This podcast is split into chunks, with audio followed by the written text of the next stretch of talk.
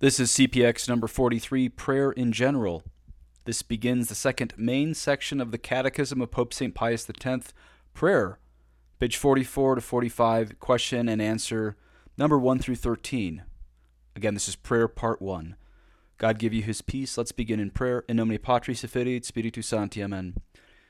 Heavenly King, Consoler Spirit, Spirit of truth, who art present everywhere and filling all things, treasure of all good, and source of all life, Come dwell in us, cleanse us, and save us, you who are all good. Amen. In nomine Patris et Filii et Spiritus Sancti. Amen. Prayer question number one. What does this part of Christian doctrine treat of? Answer This part of Christian doctrine treats of prayer in general and of the Our Father in particular. Question number two What is prayer? Answer Prayer is an elevation of the mind to God to adore Him, to thank Him, and to ask Him for what we need. Question number three How is prayer divided? Answer Prayer is divided into mental and vocal prayer. Mental prayer is that made with the mind alone, and vocal prayer is that expressed in words accompanied by attention of mind and devotion of heart. Question number four Can prayer be divided in any other way? Answer Prayer may be also divided into private and public prayer. Question number five What is private prayer? Answer private prayer is that which each one says individually for himself and for others. Number six, what is public prayer? Answer public prayer is that said by the sacred ministers in the name of the church and for the salvation of the faithful. That prayer also, which is said in common and publicly by the faithful in processions, pilgrimages, and in God's house, may also be called public prayer. Number seven, have we a well founded hope of obtaining by means of prayer the helps and graces of which we stand in need? Answer The hope of obtaining from God the graces of which we stand in need is founded on the promises of the omnipotent, merciful, and all faithful God, and on the merits of Jesus Christ. Number eight, in whose name should we ask of God the graces we stand in need of? Answer We should ask of God the graces we stand in need of in the name of Jesus Christ, as he himself has taught us and is done by the church which always ends her prayers with these words, through our Lord Jesus Christ. Number nine, why should we beg graces of God in the name of Jesus Christ? Answer, we should beg graces of God in the name of Jesus Christ because he is our mediator, and it is through him alone that we can approach the throne of God.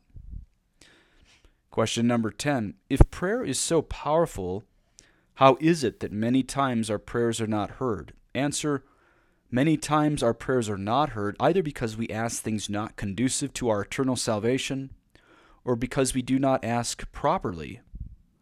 Question number 11 Which are the chief things we should ask of God? Answer The chief things we should ask of God are His own glory, our eternal salvation, and the means of obtaining it.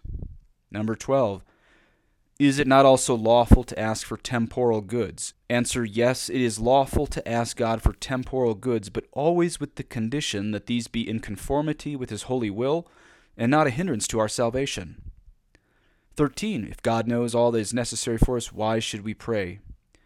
Answer Although God knows all that is necessary for us, He nevertheless wills that we should pray to Him so as to acknowledge Him as the giver of every good gift to attest our humble submission to Him, and to merit His favors for ourselves. Timestamp. Now we look at number 10 and 11 with some earlier ones peppered in from today.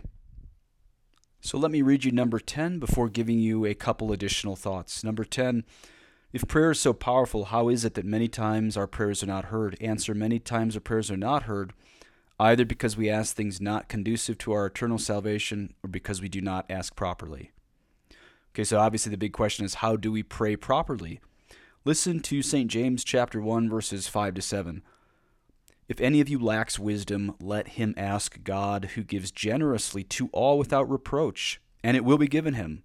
But let him ask in faith, with no doubting, for the one who doubts is like a wave of the sea that is driven and tossed by the wind. For that person must not suppose that he will receive anything from the Lord. He is a double minded man, unstable in all his ways. So, right there, notice that the key to petitionary prayer is to pray without wavering and without doubting. Our Lord says in St. Mark chapter 11 verse 24. Therefore I tell you whatever you ask in prayer believe that you have received it and it will be yours. And let's just look briefly at number 11. Which are the chief things we should ask of God? Answer The chief things we should ask of God are His own glory, our eternal salvation, and the means of obtaining it.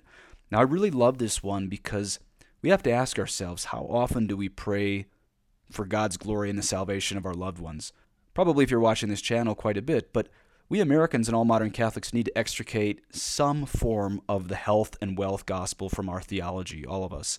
Now, that's not to say we should not pray for temporal goods, namely health, clothes, a roof over your head, a decent job. It's totally fine to pray for those things. In fact, Pope St. Pius X today said, It is lawful to ask God for temporal goods, but always with the condition that these be in conformity with His holy will and not a hindrance to our salvation. Okay, but notice that that is only with the preview of our salvation. That is, the two most important things we should pray for in petitionary prayer is God's glory and our salvation. Now, it's also interesting that in number three, Pope St. Pius X said that vocal prayer must include mental prayer. He wrote that, quote, mental prayer is that made with the mind alone, and vocal prayer is that expressed in words accompanied by attention of mind and devotion of heart, end quote. That reminds me of how Hamlet leads Claudius at one point in Shakespeare with this line My words fly up, my thoughts remain below. Words without thoughts never to heaven go. So, vocal prayer, in fact, should start with a good 15 minutes of mental prayer, at least if you want to make it good.